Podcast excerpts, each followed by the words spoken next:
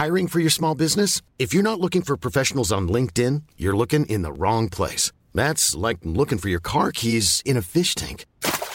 LinkedIn helps you hire professionals you can't find anywhere else, even those who aren't actively searching for a new job but might be open to the perfect role. In a given month, over 70% of LinkedIn users don't even visit other leading job sites. So start looking in the right place. With LinkedIn, you can hire professionals like a professional. Post your free job on linkedin.com/people today.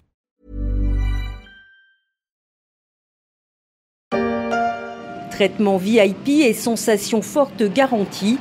Aux portes ouvertes du commando de défense NBC à Bourzal, les militaires sont aux petits soins avec les jeunes de la région. C'est super cool, je ne savais pas qu'on allait pouvoir monter dans les blindés et les voir de l'intérieur. Opération séduction de l'armée fédérale allemande, la Bundeswehr. C'était il y a quelques semaines, comme on l'entend ici dans ce reportage de France 24, une journée porte ouverte pour inciter les jeunes Allemands à s'engager. Je suis le sergent d'armement Hartmann et votre chef instructeur. À partir d'aujourd'hui, vous ne parlerez que quand on vous parlera, et les premiers et derniers mots qui sortiront de votre sale gueule, ce sera « Chef, tas de punaise ». Est-ce que c'est bien clair ? Chef, oui, chef ! Une opération de longue haleine dans un pays où l'armée est enfin parvenue à effacer les images du passé. L'époque a changé, mais les effectifs manquent encore malgré les évolutions géopolitiques à l'est de l'Allemagne. Le partenaire russe a pris des airs plus dangereux pour une armée qui part de loin.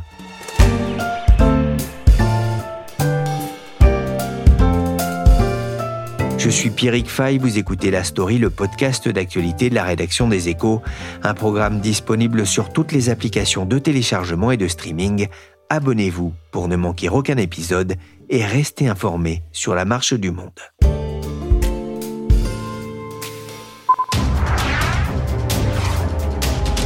Grafenwehr unter Feuer. Gebirgsjäger üben die Operation verbundener Kräfte. Une vidéo d'entraînement conjointe d'appui-feu sous la direction d'une compagnie d'un bataillon d'infanterie de montagne. Elle date de 2014 et c'est l'une des 3500 vidéos publiées par la Bundeswehr, l'armée fédérale allemande, sur YouTube. Le compte possède plus de 750 000 abonnés, 3 fois plus que celui de l'armée de terre française et beaucoup plus encore que celui de l'armée de l'air. Mais visionner des vidéos ne fait pas des combattants, et encore moins des soldats. Or, l'armée allemande peine encore à recruter, malgré les nouveaux enjeux géopolitiques en Europe, avec ce réveil d'un ogre russe agressif. Un ogre, une sorcière, un bouilleur d'enfants. Bonjour Emmanuel Graland. Bonjour Pierrick. Vous êtes correspondant des Échos en Allemagne. Il y a quelques semaines, vous avez pris votre barda et vous êtes retourné, pour ainsi dire, à la caserne, mais pas pour reprendre du service, Emmanuel. Non, pour aller voir la Bundeswehr, pour aller voir les militaires allemands. Je suis allé à Brandenburg an der Havel. C'est une petite ville de 70 000 habitants à une demi-heure de Berlin, à l'occasion de la journée de la Bundeswehr. C'était le 17 juin dernier. Et c'est une manifestation qui a lieu un peu partout en Allemagne. Grosso modo, il y avait une dizaine de sites dans le nord, le sud, à l'est, à l'ouest, où on fait des journées portes ouvertes et où la Bundeswehr montre à la population c'est quoi son métier et ses équipements. C'est l'occasion d'échanger avec la population allemande. Der Tag der Bundeswehr 2023. Live. Vom Heeresflugplatz in Bückeburg. Präsentiert von ihrem Moderationsteam. Fregattenkapitän Christoph Jan Longen und Oberfähnrich Christine Rudolph. 10 sites en Allemagne, mais c'est diffusé en direct sur Internet, comme on vient de l'entendre. Et si ça vous intéresse, il y a presque 2 heures de vidéo avec beaucoup de gris et de vert. Et les gradés Christine et Yann, on a sorti les gros moyens techniques quand même à la Bundeswehr. Quel est l'objectif de cette journée porte ouverte ? Alors pour la Bundeswehr, en fait, c'est un moyen de maintenir le lien entre l'institution et puis la société. C'est une idée qui est née du fait que le service militaire n'existe plus depuis 2011. Et donc, c'est un moyen de montrer à la population à quoi sert l'armée et pourquoi on a encore une armée. Ça, c'est le premier objectif. Et il y en a un deuxième qui s'est développé. C'est aussi un moyen de recruter. Grosso modo, la Bundeswehr a besoin d'augmenter ses effectifs. notamment depuis la guerre en Ukraine et l'avènement des tensions géopolitiques dans le monde. Et donc, si un jeune est intéressé par une carrière militaire, c'est un moyen facile d'aller sur place, de rencontrer des gens, d'échanger, d'essayer de comprendre en quoi ça consiste l'armée en Allemagne. Et maintenir le lien, là aussi, surtout quand les dépenses, les investissements en matière militaire augmentent. On va en reparler ensemble. Quelles étaient les activités? Qu'est-ce que vous avez pu faire? Qu'est-ce que les milliers de visiteurs qui se sont rendus sur ce site à Brandenburg an der Havel, je ne parle pas aussi bien allemand que vous, qu'est-ce qu'ils ont pu faire? Alors, grosso modo, les militaires s'étaient installés sur le terrain municipal. Donc, on avait des hélicoptères qui étaient sur le terrain de football et on avait toutes sortes de stands avec des équipements lourds, des tanks, des camions amphibies, on avait également les pompiers, la police qui était là, des gens qui expliquaient le métier de militaire, des obusiers. Et grosso modo, c'est l'occasion pour les gens de visiter, d'échanger et de... même de monter à l'intérieur des équipements. On avait également des bateaux sur le fleuve à côté, on pouvait faire des tours de navettes militaires. Alors c'est vrai que c'est devant le Léopard 2, qui est très célèbre depuis la guerre en Ukraine, qui avait la file d'attente la plus longue. Et les gens pouvaient monter un à un dans ce char de combat de 64 tonnes pour voir en quoi ça consiste à l'intérieur. Les soldats expliquaient comment ça fonctionnait, etc. Techniquement... on avait des démonstrations de robots télécommandés militaires. On avait des démonstrations avec des chiens policiers. On a le Léopard 2 qui a manœuvré, qui tournait sur lui-même. Alors c'était l'occasion de voir la différence entre les néophytes et les habitués, parce que quand ça tourne et ça manœuvre, ça soulevait vraiment d'énormes nuages de poussière et... les néophytes en prenaient plein la vue, alors que ceux qui avaient un peu l'habitude savaient se positionner pour éviter d'être couverts de poussière avec le vent. Mais et puis en même temps, il y avait un orchestre qui jouait de la musique. C'était un peu surréaliste d'un point de vue français, mais intéressant à voir. Alors moi, ça me rappelle quand même un peu les opérations portes ouvertes qu'on trouve dans les casernes, mais les casernes de pompiers avec le visage émerveillé, souvent des enfants qui grimpent au volant du camion-pompe. C'est un peu la même ambiance, vous parlez d'un orchestre, il y avait une ambiance un peu festive. C'est un peu la même ambiance, d'ailleurs on voyait des petits sur des motos de gendarmes qui se faisaient prendre en photo par les parents, d'autres qui montaient sur les équipements militaires, et puis... il y avait même des militaires qui étaient déguisés, qui étaient vêtus d'un gilet rouge, d'une veste bleue et de choses blanches. Ils avaient l'uniforme des régiments prussiens du XVIIIe siècle.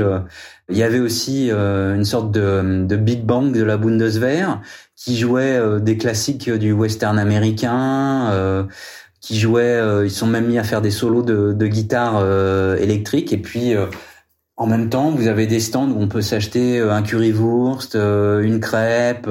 C'est un public très familial. Il y a des retraités, il y avait aussi quelques touristes. On voyait des Asiatiques abrités sous une ombrelle qui essayaient de suivre le rythme de l'orchestre. C'est un peu un mélange de présentation de l'armée et en même temps, c'est la fête foraine du dimanche où on se balade pour faire un tour en bateau militaire. Il y a un entre-deux et on fait la queue également pour monter à l'intérieur d'un hélicoptère NH90. C'est une atmosphère, d'un point de vue français, un peu surréaliste. Vous parliez de ce régiment créé par Frédéric Ier de Prusse au XVIIe siècle. J'ai lu dans votre article que pour intégrer ces rangs, il fallait mesurer au moins 1m88. Je crois que c'est râpé pour nous deux. Il y a quand même quelque chose qui m'a interpellé dans votre enquête pour les Échos. Il y avait un stand qui expliquait comment l'armée protège la faune et la flore sur ces sites d'entraînement. Oui, c'est là où on se touche du doigt en fait les différences culturelles entre la France et l'Allemagne. C'est-à-dire que vous aviez un stand avec des grands panneaux qui expliquent sur nos terrains d'entraînement, voilà ce qu'on fait pour protéger les grenouilles, pour protéger divers types de fleurs, etc. Et vous aviez un stand où vous aviez des militaires qui patiemment faisaient des grenouilles en papier pour les enfants.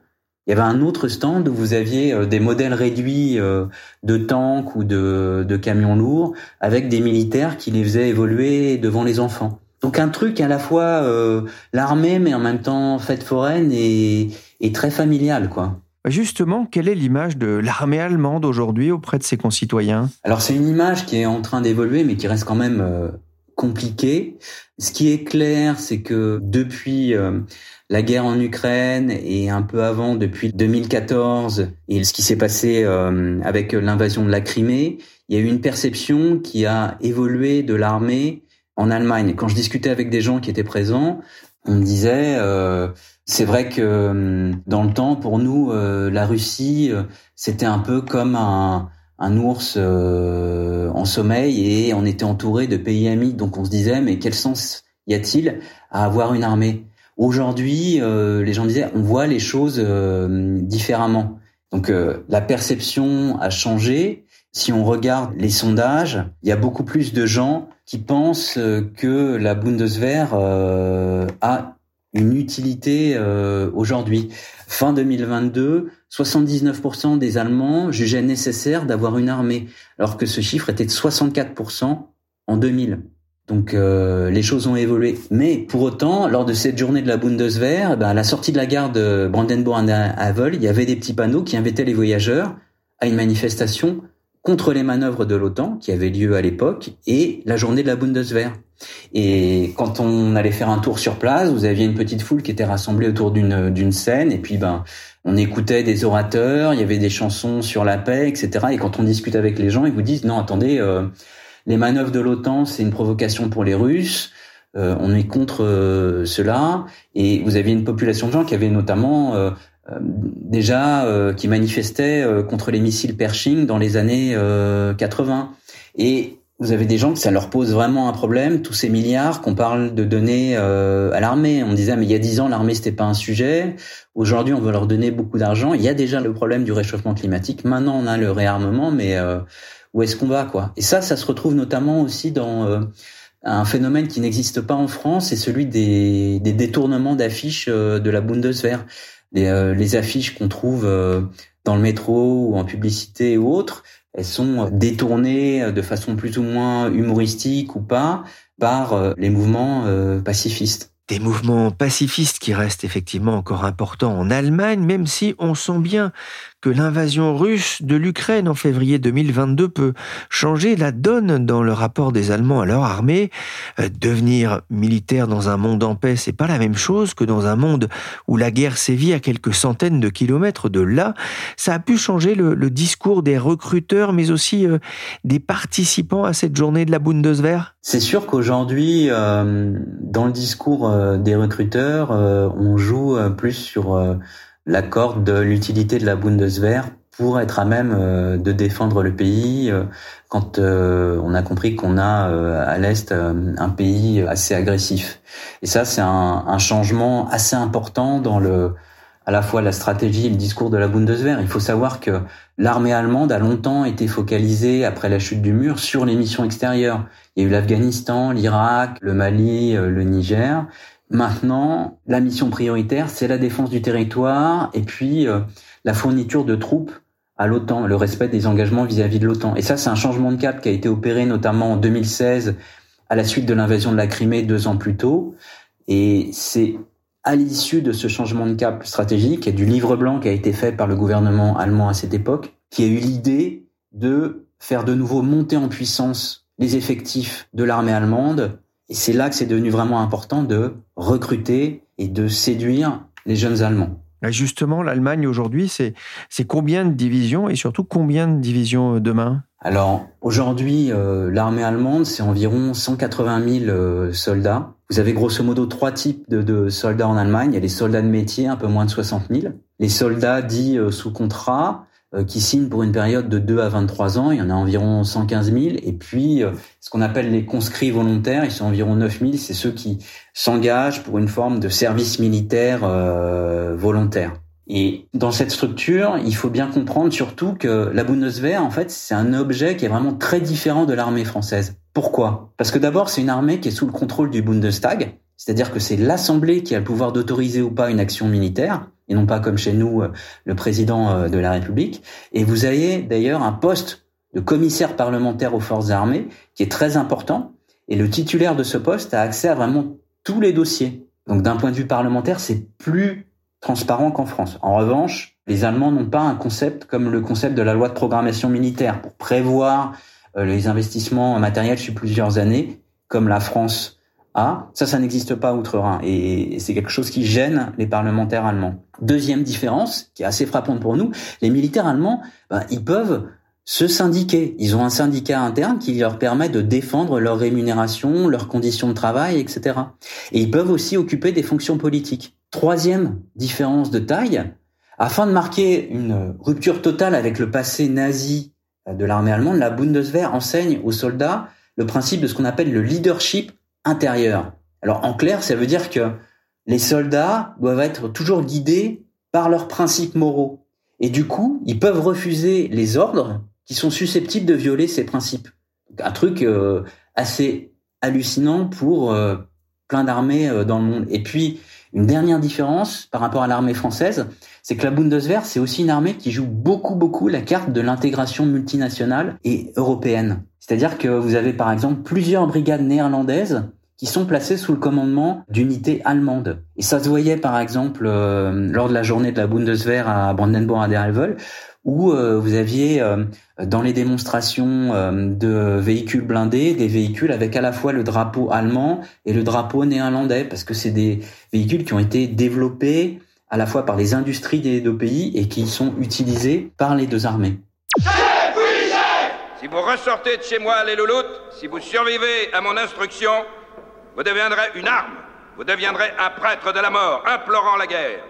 Mais en attendant ce moment-là, vous êtes du vomi. Vous êtes le niveau zéro de la vie sur Terre. Vous n'êtes même pas humain, bande d'enfoirés. Objectif, passer de 180 000 soldats à plus de 200 000. Il faut donc donner envie aux jeunes de s'engager. Alors, il y a la technique du sergent Hartmann dans Full Metal Jacket et puis la technique de la Bundeswehr. Quelle est justement leur stratégie pour recruter, notamment des diplômés? J'imagine que ça ne se limite pas à cette journée porte ouverte. Non, il y a plusieurs leviers. Là-dessus, on peut dire que les Allemands sont assez modernes dans leur approche. Pour recruter, en fait, ils jouent la carte des réseaux sociaux, des médias, et ils reprennent les codes de la télé-réalité. Par exemple, en 2016, ils ont créé une web-série qui s'appelle The Recruten et qui a vraiment super bien marché sur Internet, donc les recrues en bon français. Et ils ont lancé des campagnes télévisées du type « Nous protégeons l'Allemagne » et sur les réseaux sociaux, ça a permis de générer plus d'1 million de contacts en quelques mois, d'après le rapport parlementaire là-dessus. Grosso modo, la Bundeswehr, en 2023, ils ont 35 millions d'euros pour recruter des jeunes et faire de la pub. Ils organisent aussi des camps d'été pour les jeunes, pour essayer de faire découvrir le métier. Donc on peut se lever à 5 heures, apprendre à faire du feu, s'orienter, faire des marches, apprendre à s'orienter en forêt, etc. Et puis bon, peut-être un peu plus fun, on peut rouler en Panzer. Et puis l'été aussi, l'armée débarque sur les plages parce qu'ils installent des beach lounge. Alors c'est pas pour se bourrer la gueule, hein, c'est plutôt l'idée, c'est d'aller à la rencontre des jeunes. Vous avez des stands comme ça sur la mer Baltique et on fait des exercices physiques et c'est l'occasion de discuter avec eux pour qu'ils puissent comprendre c'est quoi exactement le métier de militaire, est-ce que ça pourrait m'intéresser, à quoi ça sert. Ja, hallo Leute, ich sitze jetzt hier im Zug, auf dem Weg zur Kaserne. Ich bin jetzt ein bisschen mehr als 12,5 Stunden unterwegs. 12 semaines, 12 recrues et des heures d'émission pour cette web-série Die Recruten. Alors passer de 180 000 à 203 000 soldats, ça paraît pas mission impossible, Emmanuel. Et pourtant, ils rament pour atteindre cet objectif. Pourquoi ils rament ? Il y a plusieurs raisons. D'abord, c'est dû à la pénurie de main-d'œuvre en Allemagne, du fait d'une démographie difficile, et puis c'est dû à la concurrence des entreprises privées en matière de recrutement. Deuxième raison, c'est pas simplement passer de 180 000 à 203 000 soldats, parce que chaque année, du fait de la démographie, pour simplement conserver ses effectifs au niveau actuel, il faut que la Bundeswehr arrive à trouver 20 000 hommes et femmes qui rejoignent ses rangs. Et puis, dans les difficultés, vous avez le fait que la Bundeswehr pâtit de son manque de matériel. Elle est souvent moquée par les médias allemands. Par exemple, en début d'année, vous aviez une couve du Spiegel, le grand hebdomadaire allemand, où vous aviez, avec une grande enquête sur la Bundeswehr, et en couverture, on voyait dans quel état est la Bundeswehr. On voyait un soldat qui fait le salut militaire, et comme fusil, il avait un fusil en bois, et il était... sur une petite voiture d'enfant entourée comme avion par simplement des avions en papier. Et puis, dernier élément, vous avez eu des dérapages de certains soldats dans des mouvements d'extrême droite qui ont aussi eu un impact très négatif sur la réputation de l'armée. Donc l'impact de tout ça sur le recrutement, grosso modo, en 2022, vous avez eu à peu près 18-19 000 personnes qui ont rejoint les rangs de la Bundeswehr. Mais le problème surtout, c'est que les gens ne restent pas, quoi. C'est-à-dire que dans l'armée de terre, par exemple, vous avez près du tiers des nouvelles recrues qui jettent l'éponge au cours des 6 premiers mois. Alors, c'est pas spécifique à la Bundeswehr, il faut bien le savoir. L'armée en France a des taux qui sont similaires. Simplement, les jeunes testent et ça leur convient pas vraiment. Notamment quand ils se retrouvent dans une caserne, vous avez même pas le Wi-Fi, quoi. Donc, pour la génération Z, c'est juste no way. Oh non! Oh pitié, je veux pas! Tout m'est pas ça! Même pour nous, vivre sans Wi-Fi, ça serait compliqué aujourd'hui. 200 000 soldats pour la première puissance économique européenne, 83 millions d'habitants, je le rappelle. Ça paraît quand même très peu. Ça paraît très peu, mais il faut quand même se souvenir que ça n'a pas toujours été le cas. C'est-à-dire que durant la guerre froide, jusqu'à la chute du mur, l'armée allemande, c'était 500 000 soldats. Alors le point bas après a été atteint en 2016 avec à peu près 177 000 soldats, mais il y a eu une époque où c'était vraiment la première armée conventionnelle en Europe. Alors bien sûr, à cette époque-là, 1, le service militaire était obligatoire, et 2, vous aviez un budget de la défense qui représentait plus de 3% du PIB. Depuis, qu'est-ce qui s'est passé ? Le service militaire a disparu en 2011, dans le sillage de la crise économique de 2008-2009. Et puis, vous avez eu le budget de la Bundeswehr qui a été sabré. Donc, on a eu, tout comme en France, une armée qui s'est un peu réduite comme peau de chagrin. Et à titre de comparaison, la France compte 205 000 militaires actifs, la Pologne en a 164 000, mais vise 300 000 dans 10 ans. Emmanuel, un dernier mot, l'Allemagne cherche à recruter des hommes et des femmes, mais elle est aussi réengagée dans une politique d'armement en matériel. Elle va dépenser plus dans les prochaines années. Alors c'est le fameux... changement d'époque qui avait été évoqué au Parlement allemand par le chancelier Scholz, c'est le fait qu'un budget de 100 milliards d'euros a été prévu pour rééquiper, faire monter en puissance la Bundeswehr. C'est un effort qui va se faire dans la durée, mais qui se heurte quand même à des difficultés, et notamment au problème de la bureaucratie allemande et des délais nécessaires pour faire aboutir toutes ces commandes. Pour l'instant, la Bundeswehr reste quand même une armée qui a du mal à être opérationnelle, qui a des engagements auxquels elle devra répondre vis-à-vis de l'OTAN pour faire monter en puissance la défense du flanc Est vis-à-vis de la Russie. Mais ça va quand même être un grand défi dans les années à venir.